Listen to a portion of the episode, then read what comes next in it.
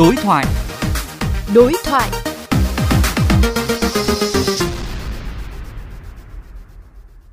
Thưa quý vị, những ngày qua dư luận đang xôn xao về việc một trường học ở quận Hai Bà Trưng, Hà Nội tổ chức lấy ý kiến học sinh về dự thảo luật đất đai sửa đổi. Đây có phải là việc làm cần thiết hay mang tính hình thức? Quyền của trẻ em trong việc tham gia ý kiến đóng góp vào việc lập pháp như thế nào? Phóng viên VOV Giao thông đối thoại với đại biểu Quốc hội Nguyễn Thị Việt Nga, Phó trưởng đoàn đại biểu Quốc hội tỉnh Hải Dương, Ủy viên Ủy ban Văn hóa Giáo dục của Quốc hội.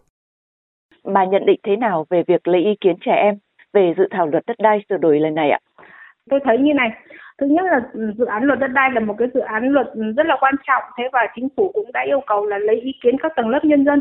Tuy nhiên thì chúng ta lại tổ chức lấy ý kiến của học sinh và đặc biệt là học sinh cấp trung học cơ sở về cái dự án luật đất đai thì tôi thấy nó là cái sự không hợp lý khiên cưỡng hay nói cách khác là chúng ta tổ chức làm lấy được bởi vì luật đất đai là một cái luật chuyên ngành.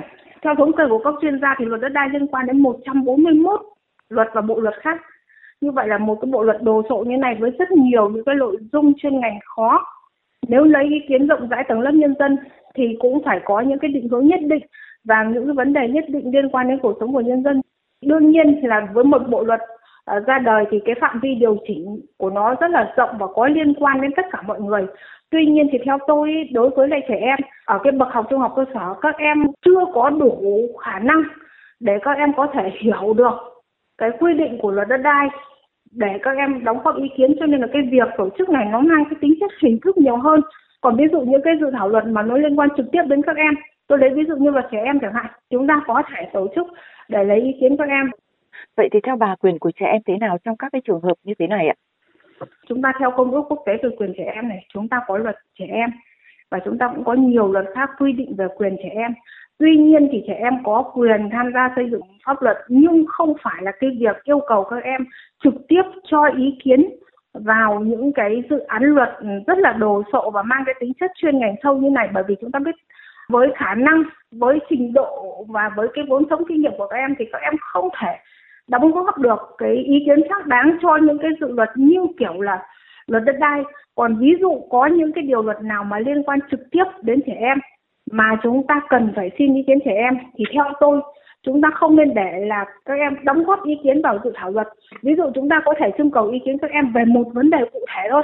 Chúng ta cũng có rất nhiều cách linh hoạt và hợp lý khác để chúng ta lắng nghe ý kiến và nguyện vọng của trẻ em, chứ không phải là tổ chức một cái hội nghị luật như thế theo bà, việc lấy ý kiến nhân dân, đặc biệt là tầng lớp trẻ, học sinh, sinh viên thì làm thế nào để tránh hình thức?